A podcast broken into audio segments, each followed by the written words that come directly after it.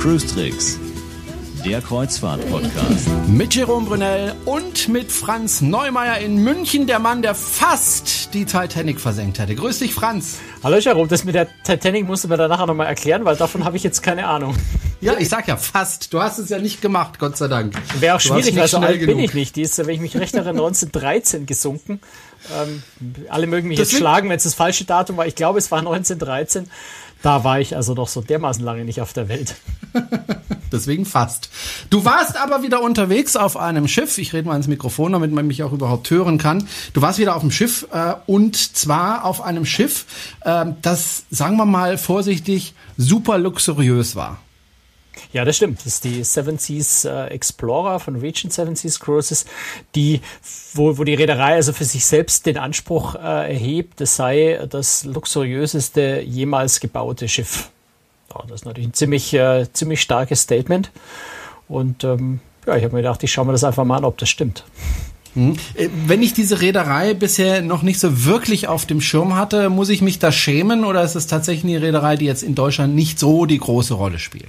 Die spielt bislang in Deutschland nicht so die große Rolle, würde ich jetzt nicht sagen. Deutschland ist ein relativ wichtiger Markt für Region Seven Seas, aber äh, es ist natürlich tatsächlich eine, eine wesentlich mal eine amerikanische Reederei. 80 Prozent der Passagiere kommen äh, aus den USA, aus Kanada. Ähm, in Europa ist dann Großbritannien der wichtigste Markt, aber Deutschland ist dann eben auch der zweitwichtigste Markt schon.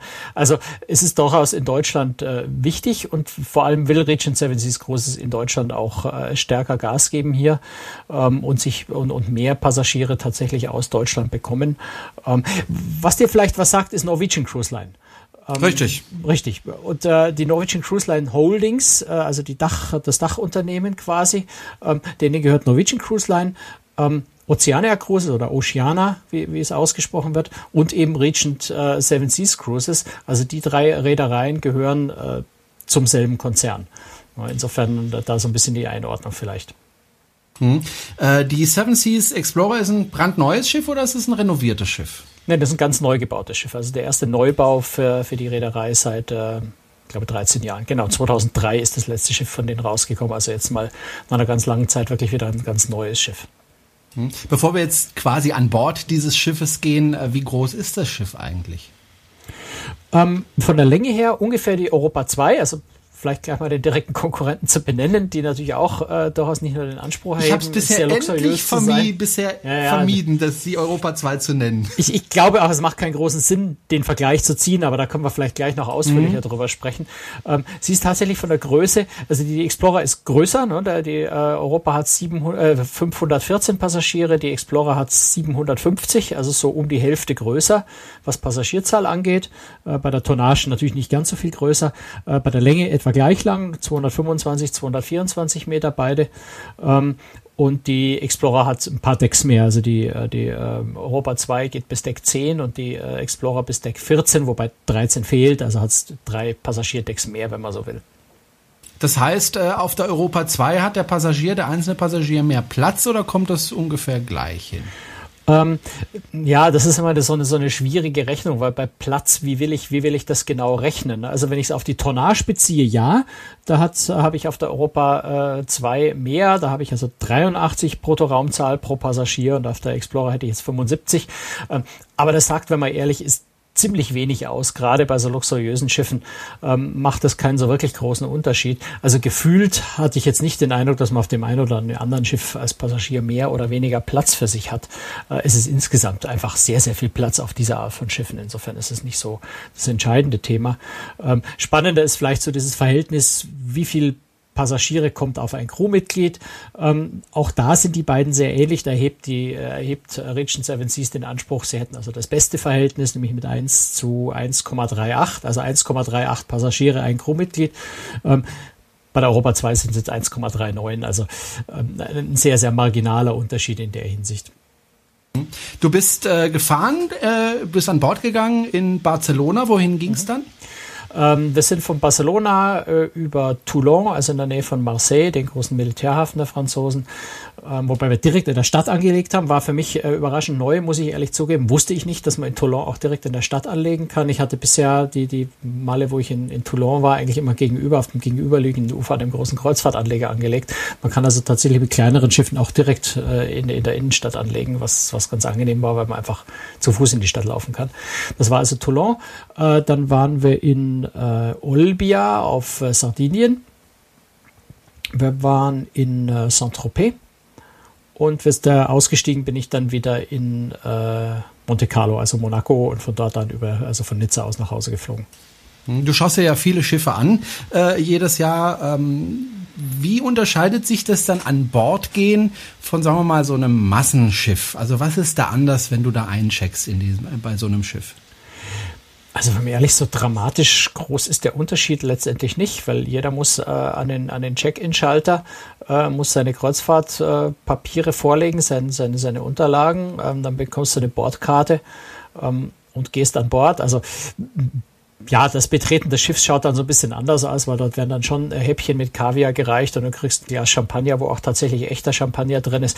Da sieht man natürlich, den, spürt man den Unterschied dann natürlich schon. Da ist wesentlich mehr Crew vorhanden, das ist ein wesentlich herzlicher, persönlicherer Empfang äh, als auf einem 4000 Passagiereschiff. Das ist klar. Aber so der Check-in-Vorgang jetzt ins Terminal rein und sowas, da ist jetzt nicht so der große Unterschied. Das, das, da glaube ich, kann man auch gar nicht so groß einen Unterschied machen. Das sind einfach bestimmte Dinge, die dort erledigt werden müssen. Ich muss durch den Security-Scanner durch und da gibt es auch für Luxuspassagiere kein Pardon. Da muss ich einfach meine Taschen durch den Scanner durchschieben und fertig.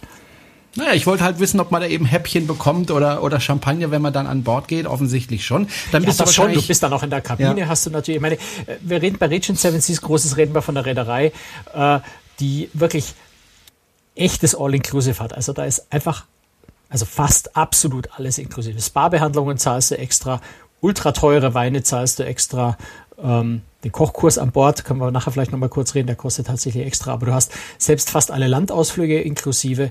Ähm, wenn du es normal buchst, ist glaube ich eine Vorübernachtung im Hotel, manchmal sind sogar Flüge innerhalb Europas im Reisepreis inklusive. Also es ist wirklich alles, was man sich vorstellen kann an Bord eigentlich inklusive. Und deswegen hast du natürlich auch, du kommst in deine Kabine, du hast dort einen Obstkorb, du hast eine Flasche Champagner auf Eis stehen. Ähm, also da wirst du natürlich rundherum äh, verwöhnt. Das ist schon ein ganz großer Unterschied zu äh, ja, irgendeinem Massenmarkt oder vielen anderen Schiffen, den meisten anderen Schiffen. Hm. Dann bist du in deine Kabine gegangen. Ich vermute mal stark eine Balkonkabine. Ja, das ist auf dem Schiff auch schwierig, was anderes zu bekommen. Also zum einen haben die noch nicht mal Kabinen, die haben ausschließlich Suiten auf dem Schiff. Ähm, dann haben die natürlich alle Balkone und zwar sogar wunderschöne, riesengroße Balkone. Also da hast du schon einfach Platz, dass du dich auf einer, einer Sonnenliege einfach mal äh, langstrecken kannst und immer noch vorne und hinten vorbeilaufen kannst. Also da ist schon sehr, sehr viel Platz auf so einem Balkon. Ähm, das ist, das ist ja, ist einfach toll. Du kannst, da hast auch einen großen Tisch. Du kannst da wirklich auf dem, auf dem Balkon frühstücken, ohne dass es eng wird. Ich habe mir zweimal äh, tatsächlich dann in der Früh einfach aus dem Buffet-Restaurant oben den Teller mit Essen geholt und dort, dort schon mal so mein erstes Frühstück äh, genommen und mir, mir das, das Meeresrauschen angeschaut, ein bisschen gelesen.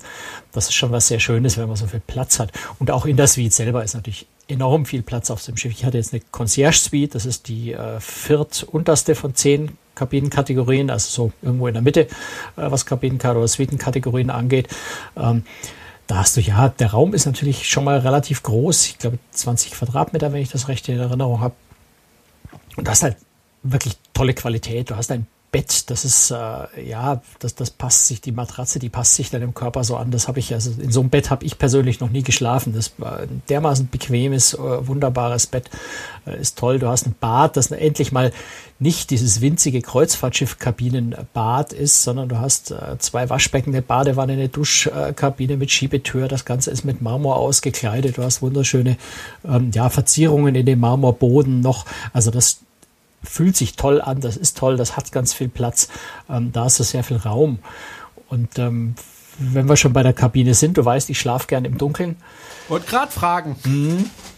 da habe ich so mein, da habe ich mein äh, ultimatives Luxuserlebnis gehabt, weil ja, sie ist dunkel und zwar vollkommen fast vollkommen. Und die zwei Kleinigkeiten, die nicht vollkommen dunkel sind, lassen sich leicht beheben. Das ist nämlich das Telefon. Äh, das hat ein Lämpchen, wenn es in der Ladestation stellt. Das heißt, das ziehe ich aus der Ladestation raus, dann ist es auch dunkel. Und das ist tatsächlich direkt neben dem Bett ein kleiner Lichtschalter, bei dem ich zugegebenermaßen überhaupt nicht rausgefunden habe, wo der, wozu der Schalter überhaupt gut war. Ähm, aber genau dieser Schalter hat ein kleines blaues Lichtlein. Ähm, aber da kann man einfach ein Kissen davor stellen und dann ist dunkel. Und das Schöne ist, die Kabine hat äh, einen, einen lichtdichten Vorhang, der den Bereich Bereich mit dem Bett von dem Wohnzimmerteil abtrennt.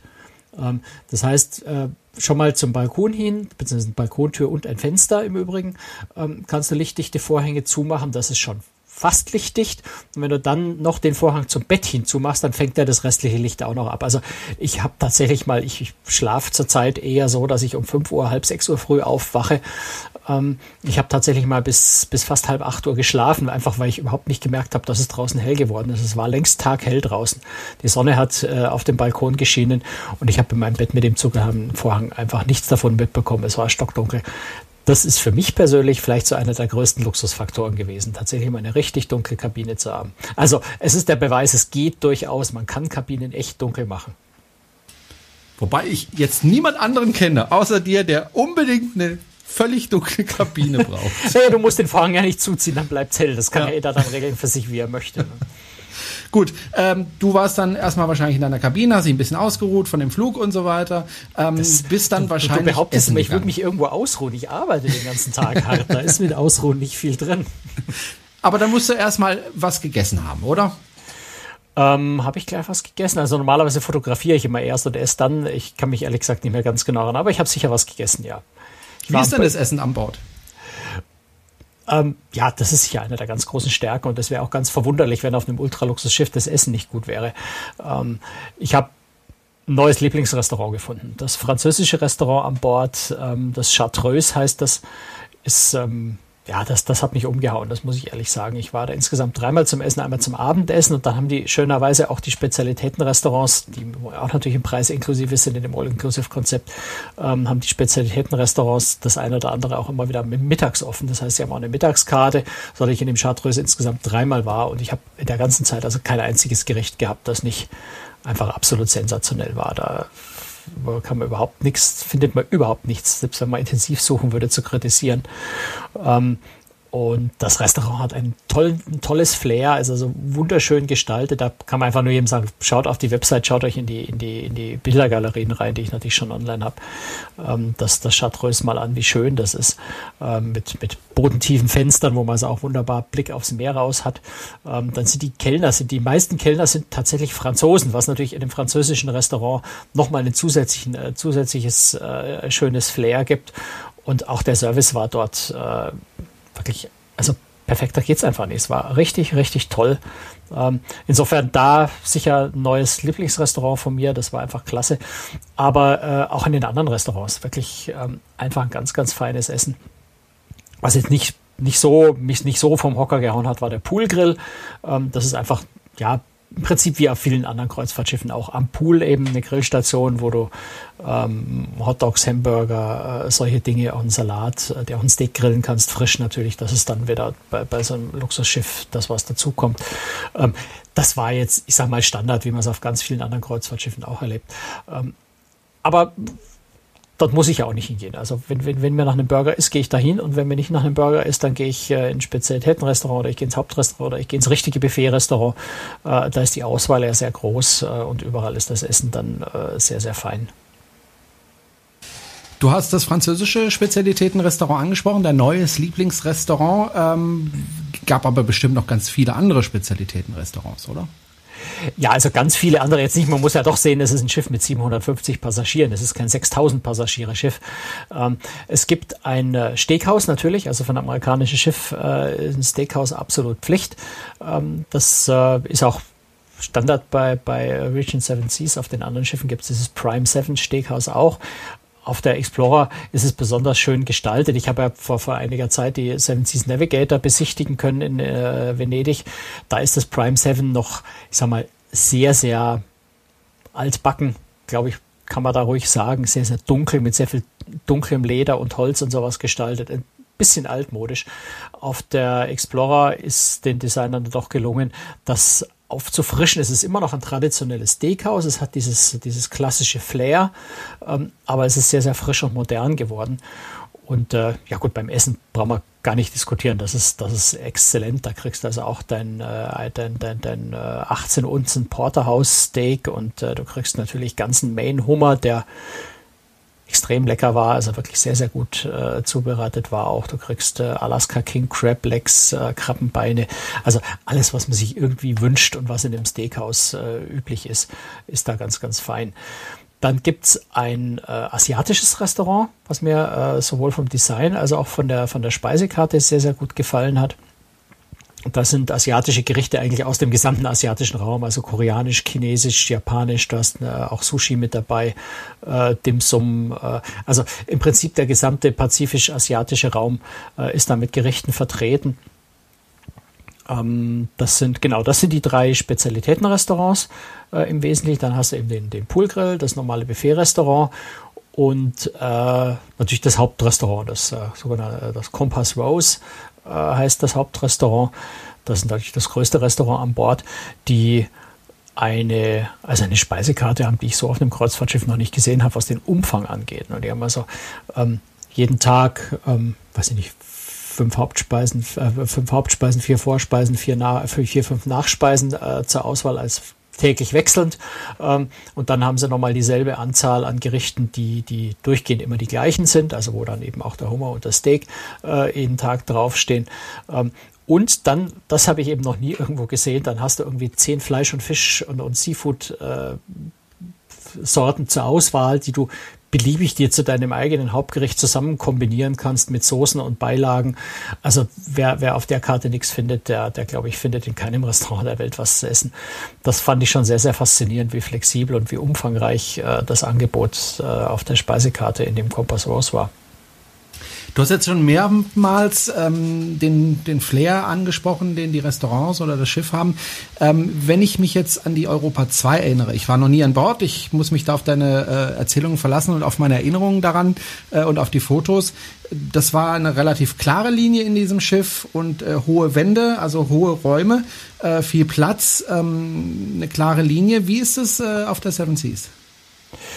Ähm, ja, eigentlich ganz ähnlich, wobei auf eine, auf eine völlig andere Weise. Also das Design ist äh, interessanterweise, das hat mich sehr fasziniert von ähm, die, also die, die, die öffentlichen Innenräume sind im Wesentlichen von drei verschiedenen Designbüros tatsächlich entworfen worden, die aber so gut zusammengearbeitet haben oder die, die Ideen so gut koordiniert haben, dass tatsächlich das Schiff äh, sehr wie aus einem Guss wirkt. Ähm, das ist so die Gemeinsamkeit. Auch hohe Räume gibt es auf der äh, Seven Seas Explorer. Ich habe jetzt bin jetzt ehrlich gesagt nicht mit dem Zentimetermaßen rangegangen und habe nachgemessen. Ähm, würde aber sagen, auf der Europa 2 sind die, äh, gerade bei den Restaurants, die Deckenhöhen deutlich höher äh, als auf der Seven Seas Explorer, aber auf der Seven Seas Explorer sind die Räume trotzdem höher als auf einem normalen Kreuzfahrtschiff. Also insofern schon ein gewisser Luxus einfach da äh, durch diese Raumhöhen. Ähm, aber ich habe mich mit den Designern ja auch unterhalten, die mit an Bord waren und die sagen, für sie war schon eine große Herausforderung. Das sind Designer, die zum Teil natürlich auch gewohnt sind, Hotels, Restaurants an Land zu gestalten, äh, sagen, für die war schon eine große Herausforderung, mit der im Vergleich zu Landhotels niedrigeren Deckenhöhe zu arbeiten und da eben Tricks zu finden, wie man den Raum optisch auch höher wirken lassen kann. Was aber am Ende sehr gut gelungen ist. Also man kommt in kein Restaurant rein und fühlt sich irgendwie von der Decke erschlagen oder irgendwie besonders beengt. Also das wirkt schon sehr gut. Wenn ich mich aber an Europa 2 erinnere, da gibt es natürlich schon äh, Restaurants, eben gerade das Tarragon, das französische und das italienische Serenissimo, Serenissima, glaube ich, heißt, äh, wo natürlich große, große äh, Lüster von der Decke hängen im Restaurant Dafür ist jetzt auf der Explorer tatsächlich kein Platz, dafür sind die Decken dort zu niedrig, um jetzt große Lüster von der Decke hängen zu lassen. Ähm, aber umgekehrt hat man sich zum Beispiel in dem Compass Rose, das eine relativ hohe Deckenhöhe hat, äh, anders beholfen, möchte ich nicht sagen, beholfen klingt so negativ, also eine andere Lösungen gefunden, äh, die auch sehr, sehr schön sind. Da ist also in dem Kompass raus in der Mitte eine riesengroße, ähm, ja, wie soll man das bezeichnen, Kristallglas, ähm, Installation, würde ich beinahe sagen, was wirklich sehr, sehr groß ist, ähm, aus blauem Glas, also Glastropfen oder was, das also das, das Meer symbolisieren soll, das sehr schön, sind, äh, sehr schön ist. Und äh, rundherum an den anderen Tischen gibt's ähm, eher gelb, gelbliche ähm, gelbliche Leuchter, die an der Decke äh, hängen, kleben die äh, Seeigel symbolisieren sollen. Da kann man jetzt alles Mögliche rein interpretieren. Die Idee war, damit Seeigel zu symbolisieren, dieser Raum ist so irgendwie, steht für das Meer. Also da kann man schon, glaube ich, äh, tricksen, auch wenn die Deckenhöhe nicht so hoch ist, dass es trotzdem sehr, sehr großzügig und sehr toll wirkt. Und äh, was vor allem auf, auffällt, ist natürlich, dass sehr, sehr große Abstände zwischen den Tischen sind. Gerade wenn man das mit Massenmarktkreuzfahrtschiffen vergleicht, da hat man ja oft so das Problem, dass der Kellner sich dann einem hinten vorbeidrücken muss, wenn er irgendwie durchkommen will. Sowas gibt's auf so einem Schiff natürlich überhaupt nicht. Da ist ganz viel Platz, äh, sich zu bewegen und da ist ganz viel Raum um die Tische jeweils rum. Das ist schon sehr, sehr großzügig einfach. Essen ist das eine, das andere ist das Unterhaltungsprogramm an Bord. Äh, die Amerikaner sind ja traditionell, äh, was Unterhaltung betrifft, äh, sehr, sehr gut. Äh, ist es auch so auf der Seven Seas Explorer oder hast du da auch was Negatives entdeckt? Weißt du was, ich hake jetzt trotzdem noch mal kurz, ich beantworte eine Frage gleich, aber mir ist noch ja. was eingefallen, was ganz wichtig ist, weil Gerne. wenn wir diesen Vergleich zu Europa 2 ziehen, ja. ähm, was das Design, was das Flair angeht, weil das war deine Frage und ich glaube, ich habe mich da ein bisschen in die falsche Richtung verquatscht. Ähm, es, es gibt schon einen ganz großen Unterschied und deswegen glaube ich auch, dass es schwierig ist, die beiden wirklich ernsthaft zu vergleichen. Ähm, ist äh, die Europa 2 ist sehr hell, sehr, arbeitet sehr viel mit Weißtönen und sowas, äh, sehr ähm, ja, sehr, sehr gerade, sehr, sehr, äh, beinahe ein bisschen kühl an mancher Stelle. Ähm, also wie ein sehr, sehr modernes Boutique-Hotel, würde ich mal sagen. Ähm, wohingegen Regent Seven Seas generell eine relativ traditionelle Reederei ist ähm, und das Design tatsächlich ein sehr konservatives, also eher so ein, ein Grand Hotel äh, erinnert, also mit sehr viel tatsächlich sehr viel mit Holz, mit Messing, äh, auch sehr viel mit Marmor, mit Granit. Ähm, also einfach von äh, so wie das Schiff daherkommt, sich das schon ganz, ganz anders anfühlt. Also es ist wirklich so dieses Grand Hotel gegen edles Boutique Hotel. Ähm, und da ist natürlich dann auch so was Zielgruppe, was Geschmack angeht, einfach zwei, zwei ganz, ganz unterschiedliche Geschmäcker angesprochen, dass es tatsächlich schwierig ist, da jetzt zu vergleichen. Das eine ist luxuriöser als das andere. Äh, ich glaube, es ist tatsächlich sehr, sehr Geschmackssache. Aber das ist so eine ganz grundlegende Unterscheidung, die zwischen den beiden Schiffen äh, vorhanden ist, was dieses, dieses Grund, diese Grundstimmung natürlich angeht. Hm, gut, da muss dann natürlich jeder selber entscheiden, was ihm persönlich besser gefällt, ob mehr so die klare, modernere Linie oder eben das traditionelle. Äh, oder man wechselt das einfach ab, wenn man die Kohle dazu hat, da regelmäßig auf diese Schiffe zu geben, dann kann man das ja, ja auch einfach abwechseln. Warum ne? nicht? Warum nicht? Äh, gut, jetzt aber zum Unterhaltungsprogramm. Genau.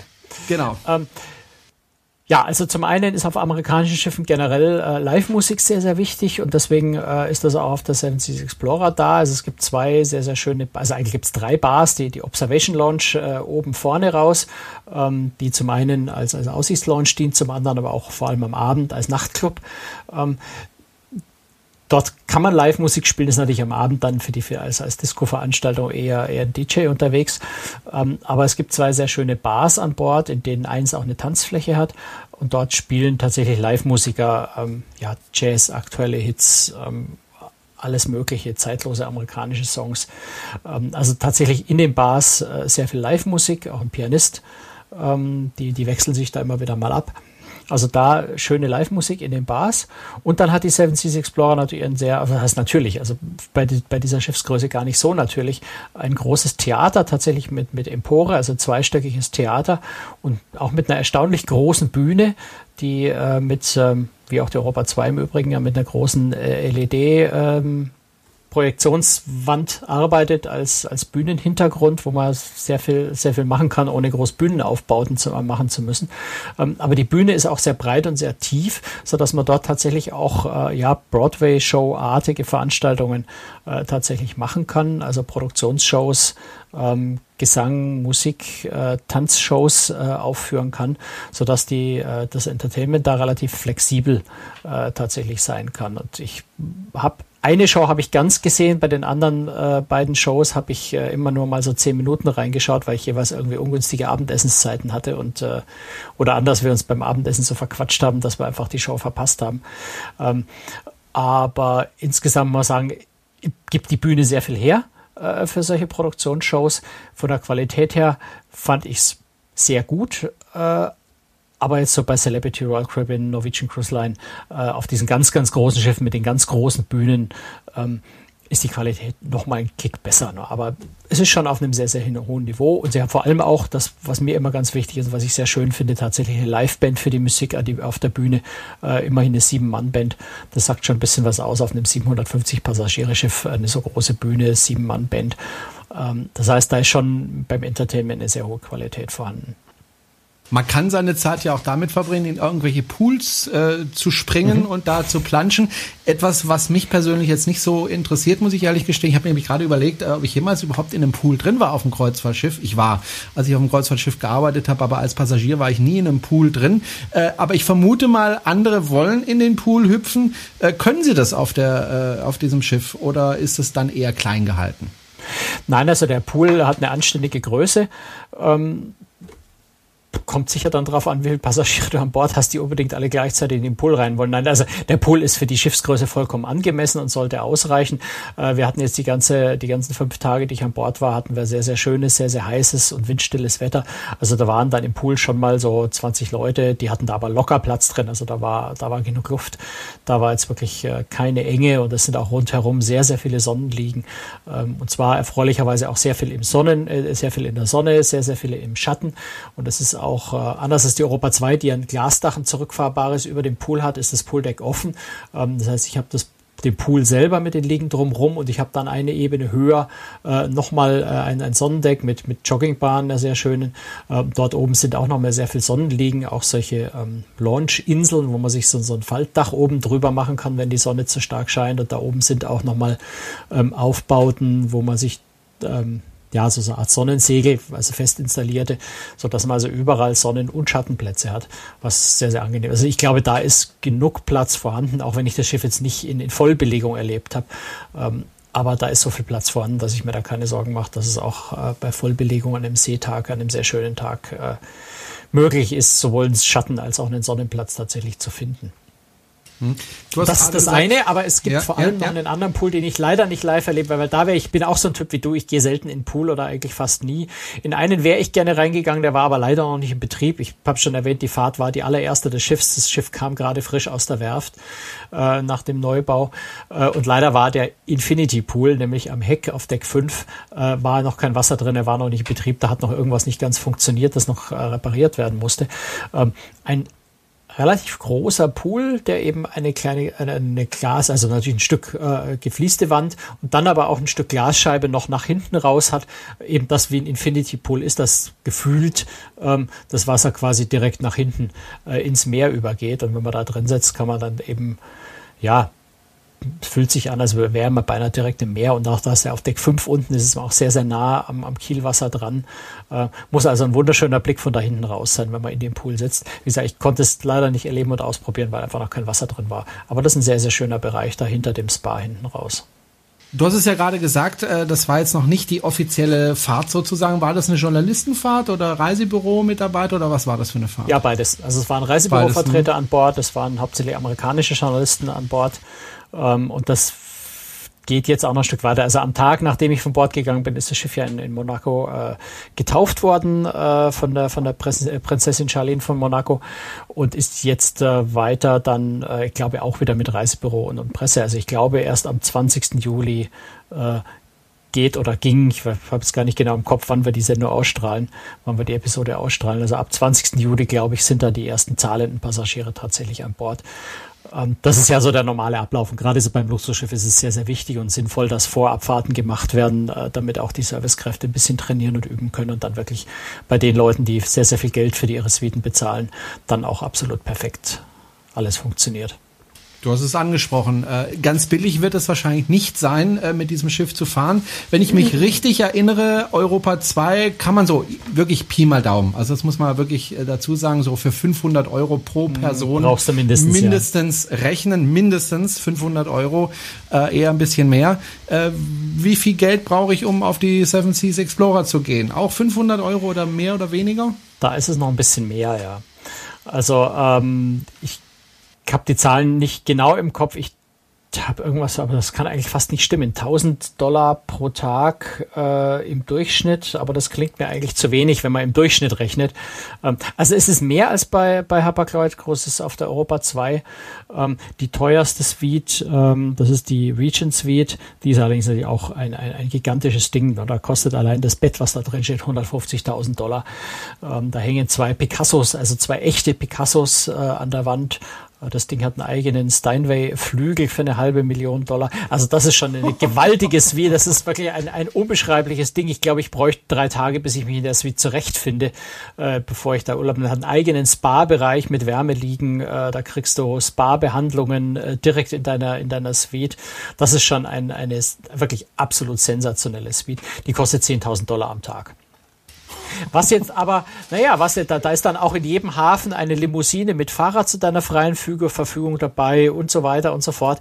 Ähm, du kriegst natürlich auch sehr viel für das Geld und wenn du das mit, ja, mit, mit Präsidentensuiten in teuren Hotels an Land vergleichst, dann ist es, wenn man ehrlich ist, gar nicht mal so teuer. Das ist mhm. erstaunlich. Also die Reederei hat schon gemeint, äh, sie denken gerade drüber nach, ob sie dies vielleicht noch ein bisschen teurer machen sollen, weil die Nachfrage nämlich ziemlich groß danach ist äh, und das weit voraus ausgebucht ist, die Suite.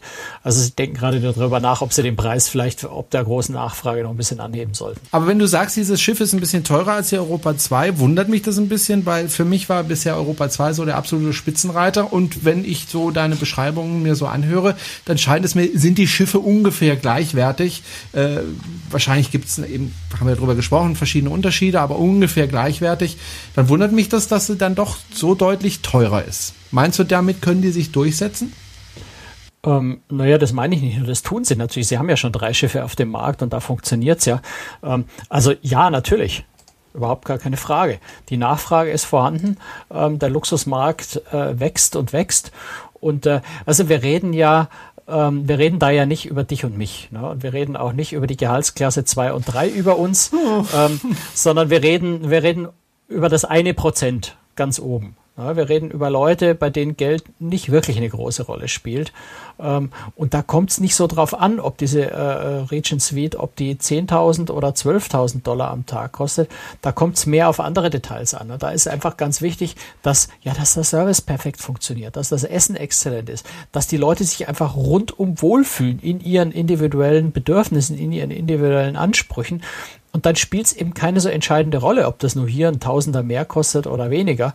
Äh, und da ist es nicht so wichtig, ob ich da 600 oder 800 Euro pro Tag in der günstigsten Kabine bezahle oder in der günstigsten Suite, sondern da spielen tatsächlich andere Faktoren eine viel, viel wichtigere Rolle als der Preis. Und deswegen ist es gar nicht so entscheidend zu fragen, äh, setzt sich jetzt ein Schiff, das 100 Euro am Tag mehr kostet im Vergleich zu einem, das 100 Euro weniger kostet, durch, sondern da ist wirklich mehr die Frage, gefällt mir eher dieses Ambiente oder gefällt mir das? Möchte ich lieber auf ein deutsches Schiff, das sehr deutsch geprägt ist, deutschsprachig ist, äh, an deutschem Publikum ausgerichtet oder möchte ich lieber eins, wo ich mit amerikanischem Publikum, in einem amerikanischen Servicekonzept äh, unterwegs bin, ist mir ein Schiff wichtig, wo ich eben zum Beispiel in meiner Suite einen Picasso oder einen, äh, einen äh, weiß nicht, einen Miro oder sowas hängen habe, ähm, ist mir wichtig, was zum Beispiel vor dem, vor dem Pacific Rim, vor dem, vor dem pazifischen Restaurant, ähm, dort hat äh, Regent Seven Seas für jetzt gar nicht im Kopf, wie, wie viel kostet dieses Ding? Ähm, also eine riesige Bronzeskulptur. Ich, ich blätter gerade, genau, eine halbe Million Dollar äh, hat diese Bronzeskulptur dort gekostet, so eine tibetanische Gebetsmühle, wiegt 2,7 Tonnen. Also einfach eigentlich was völlig Verrücktes auf einem Kreuzfahrtschiff, so ein schweres Kunstwerk dahinzustellen.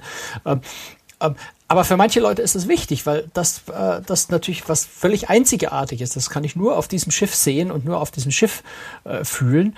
Und wenn mir das wichtig ist, dann entscheide ich mich für dieses und nicht für das andere Schiff. Und insofern sind solche Dinge dann viel, viel wichtiger, als ob das 100 Euro mehr oder weniger oder auch 1000 Euro mehr oder weniger kostet. Hm.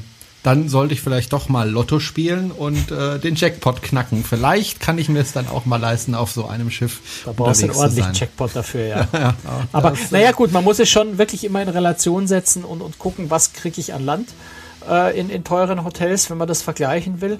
Und muss natürlich gerade bei Regent Seven Seas auch sehen, durch dieses All-Inclusive-Konzept muss man sehr genau hinschauen, was bezahle ich bei einer, bei einer nehmen wir ein Massenmarktschiff in einer großen Suite, äh, was bezahle ich da noch extra oben drauf, weil das alles nicht inklusive ist. Und da muss man wirklich auch so ein bisschen den Gesamtpreis schauen, äh, um die Relation zu sehen, um zu sehen, so unglaublich teuer ist es dann auch wieder nicht. Natürlich mit deiner Innenkabine oder mit meiner normalen Standardbalkonkabine kannst du die Preise nicht vergleichen. Aber wenn du was Vergleichbares äh, in anderen Bereichen nimmst, an Land in Hotels oder auf Massenmarktschiffen, die großen Suiten, dann ist der Preisunterschied nicht so groß oder manchmal überhaupt kein Unterschied mehr. Insofern mhm. muss man da immer so ein bisschen den Gesamtpreis, die Gesamtleistung gucken und natürlich auch schauen, brauche ich diese ganzen Leistungen alle. Wenn ich die sowieso nicht brauche, bin ich vielleicht bei einem Massenmarktschiff, wo ich sie extra bezahlen muss, aber nicht bezahle, weil ich sie nicht nutze, günstiger dran. Wenn ich sage, ich möchte das alles nutzen und ich brauche das, ich finde das toll, fühlst du dich auf dem Schiff schon sehr, sehr wohl, weil du deine ganze Reise keine Rechnung unterschreibst oder irgendwas. Es ist einfach alles erledigt. Und das ist schon auch ein sehr angenehmes Gefühl. Ja. Äh, wo wird das Schiff unterwegs sein? Ja, jetzt diesen Sommer ist die Seven Seas Explorer erstmal im Mittelmeer unterwegs auf ganz verschiedenen Routen, meistens so ein bisschen längere Reisen, 10, 12, 14 Tage. Äh, fährt dann im Winter in die Karibik von Miami aus im Wesentlichen und kommt dann aber erfreulicherweise nächstes Jahr auch wieder nach Europa zurück, fährt erst äh, in Nordeuropa, ähm, also ähm, Skandinavien, britische Insel und sowas, fährt dann im Herbst äh, auch wieder ins Mittelmeer zurück. Also eigentlich recht flexible, recht, äh, recht abwechslungsreiche Routen, ähm, meistens ein bisschen längere Touren als nur die, die üblichen äh, sieben Tage. Gut, dann würde ich sagen, machen wir den Deckel drauf. An dieser Stelle äh, noch ganz schnell ein herzliches Dankeschön an all diejenigen, die uns entweder regelmäßig einen Euro oder zwei spenden jeden Monat oder einfach äh, mit einer etwas größeren Spende einmal im Jahr uns unterstützen. Herzlichen Dank an alle Spender ähm, dafür. Und ähm, ja, wir freuen uns darüber wirklich sehr. Wenn Sie uns unterstützen möchten, alle Informationen finden Sie auf unserer Webseite auf cruestricks.de. Wir sind weiterhin werbefrei. Ähm, und äh, vielleicht noch eine Im Podcast, Geschichte. die Website selber ist ja. jetzt nicht ganz werbefrei. Ja, richtig, im Podcast. Ich spreche immer vom Podcast. Ähm, ich bin kürzlich übrigens gefragt worden, äh, Franz, warum wir denn nicht zum Beispiel zu Amazon gehen und uns da hosten lassen, weil wir damit Geld verdienen würden. Wollen wir nicht, weil das würde Ihnen Geld, Sie Geld kosten, weil Sie dann ein Abonnement bei Amazon machen müssten und das wollen wir nicht. Wir wollen, dass dieser Podcast werbefrei bleibt, aber Sie können uns unterstützen durch äh, Ihre Spende. Dafür, wie gesagt, ein herzliches Dankeschön. Franz, das war's für heute. Wir hören uns demnächst wieder. Tschüss, Franz. Bis dann. Servus.